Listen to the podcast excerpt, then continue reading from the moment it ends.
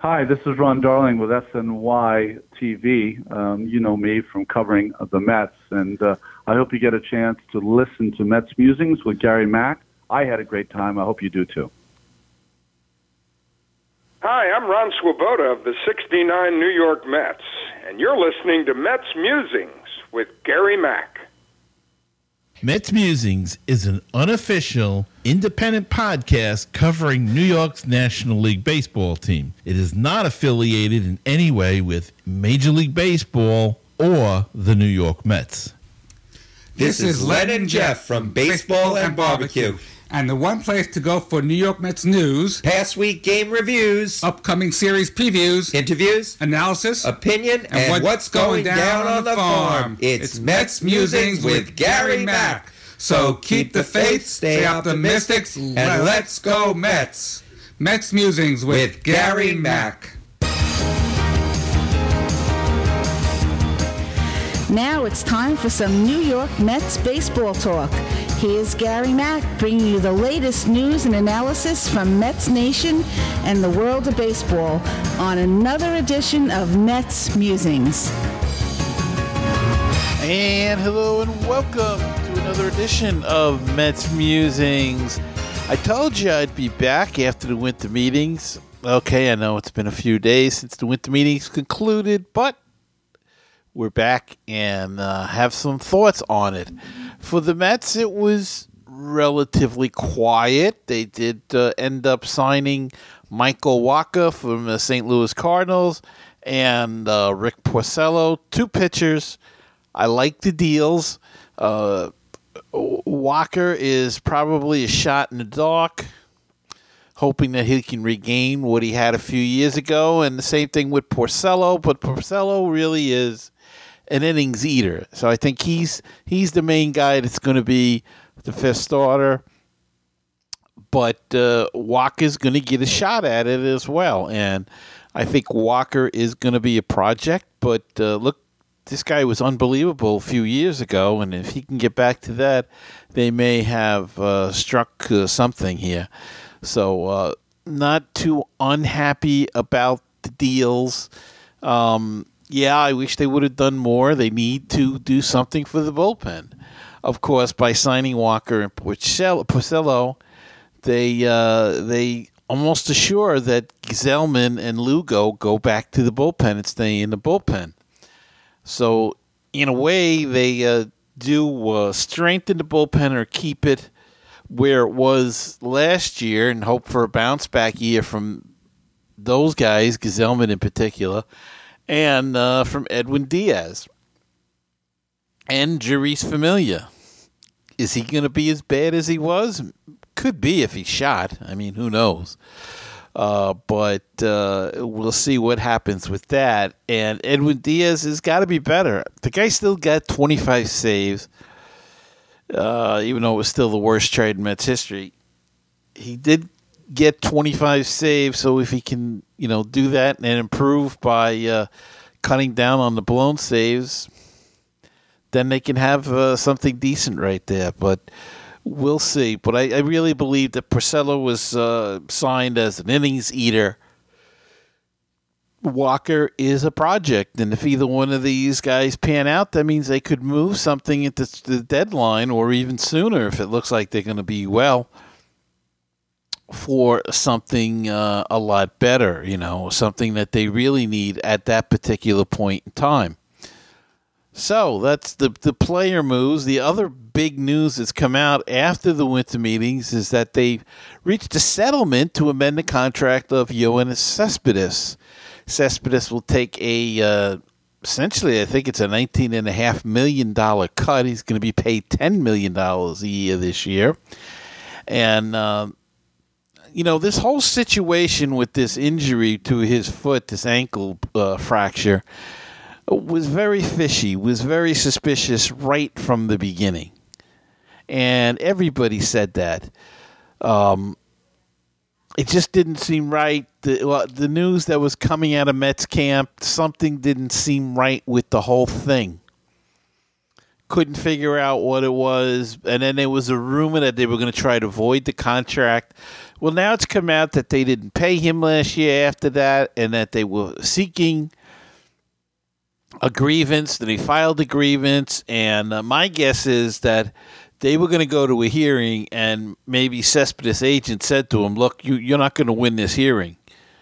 You're going to lose the hearing, and that's going to void the contract, and you're not going to have anything and uh, they settled on this. They settled on uh, an amended contract for a lot less money, and he'll have a team at least going to a free agent year, and he'll get to play hopefully if he can play.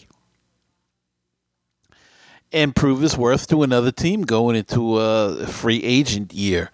So uh, that was a huge deal. And of course, the other big news that came out of it all was the Steve Cohen purchasing uh, purchasing the Mets and um, a five year waiting period, if you will. I, I don't think we understand or know all the facts behind it. My guess is the five years is a uh, is done for counting purposes, probably for Major League Baseball, probably for federal taxes or state tax. Who knows?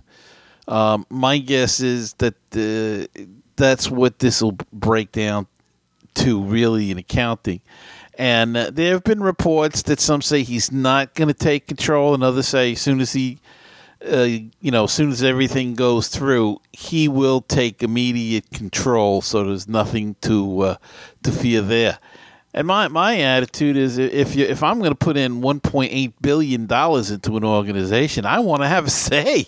I want to say, hey, I want that free agent guy, or I want to spend the money. I want to extend uh, this guy, Michael Conforto, or Pete Alonso, or or uh, Noah Syndergaard. I want to do that. Here's the money. Here's the budget. You go do that. Uh, telling the GM that. Um, again, we don't know uh, all the particulars about the deal and uh, why it's a five year thing, but we will uh, wait and see. But it's got to get better. It's got to get better before the five years. I mean, he's not going to put money into a franchise and purchase a franchise and allow them to uh, run it down in five years. So it, has got to be better, right? I mean, it just makes common sense that uh, everything would go in the direction of the Mets and uh, the new owner, because otherwise, why would you do it really without having complete say almost immediately? But uh, you know that's that's one we're going to have to keep an eye on because that's an interesting situation. Never heard of somebody buying a team, and uh, you know it takes five years for them to take over. So, but again, I think it's for accounting purposes and and uh, that sort of thing. All right, let's take a break and come back right after this. Looking for great Cardinals talk? Then check out Conversations with C70. My name is Daniel Shoptaw, and I talk with some of the great bloggers on the internet today about their teams. It always comes back to the Cardinals. Find the latest episode on my website, www.cardinal70.com or at baseballpodcast.net. Baseball and BBQ, your place for interesting baseball talk, opinions, and history. Baseball and BBQ, your place for barbecue recipes, tips, and interviews from the world of barbecue. If you like baseball and if you like barbecue, then tune in to Baseball and BBQ. Find us on iTunes, Stitcher, Google Play, and BaseballTalkRadio.com, along with Mets musings and other great baseball podcasts. With all the Mets news, it is the news from around the world and around the corner. Here's Gary Mack. And we're back, and uh, it, it seems that this amended contract with Cespedes is – opened up a trade market. People are interested. They've inquired about him um, from the Mets, and uh, it makes sense. It's it's a lot less money now.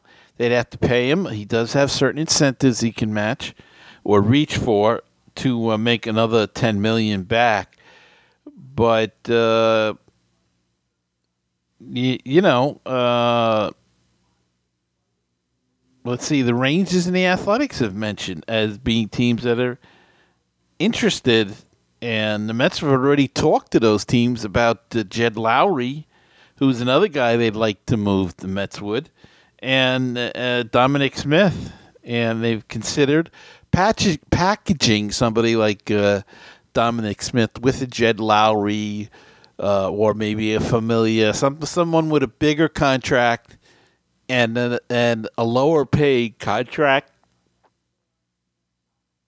to free up some con- you know some money payroll space. So um, now uh, Cespedes is getting some look-sees because uh, the contract is dropped significantly on him. So let's see where that all plays out. Seth Lugo was a little disappointed with the Mets pitching moves. You know, he wants to be a starter. He does not want to go back to the bullpen, but he's doing such a good job. You know what? If you're a good bullpen guy, you're going to get paid. You're going to get the money. You know, better to be a really good bullpen or a great bullpen guy than be a mediocre starting pitcher. And the money will come, you know, and your career may be longer. I, I, I don't know, but um, obviously he's not happy with it. I understand. You want to be a starter. You were a starter most of your career, and then they moved you to the bullpen. But how many guys have done that and have made terrific careers out of uh, doing that. You know, look at John Smoltz. John Smoltz went from a, an all-star pitcher to a closer, and, and he's in the Hall of Fame. Didn't hurt him any.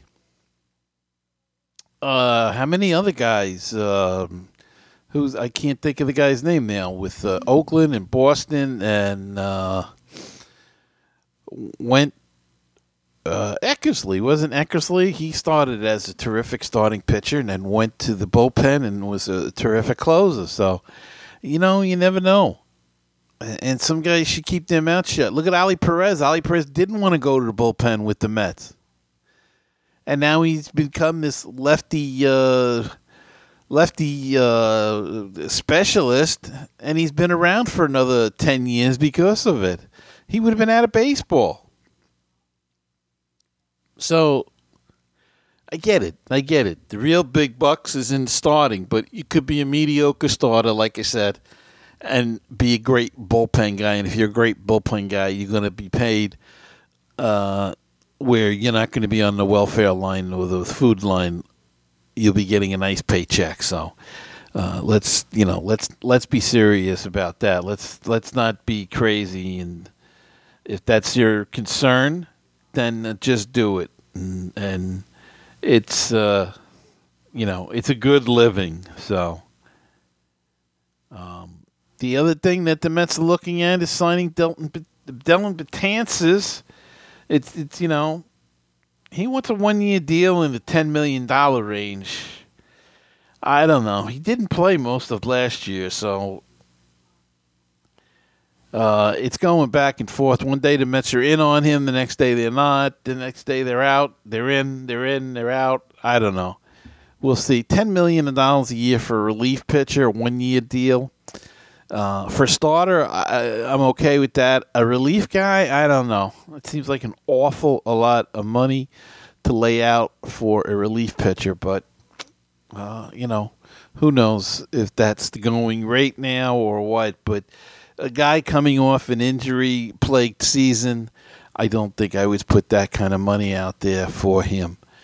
But you never know. Now that we got a new owner, almost. All right. Well, that's really going to wrap it up. I, I don't really, uh, not too much else happening. Um, that's probably going to wrap it up for 2019 as well. As uh, unless there's a major trade or major signing that the Mets make, uh, I will uh, come back and give my thoughts on it. But uh, look for us in January. We'll be back probably with a round, another round table sometime in January, and and uh, hopefully lots of guests for you.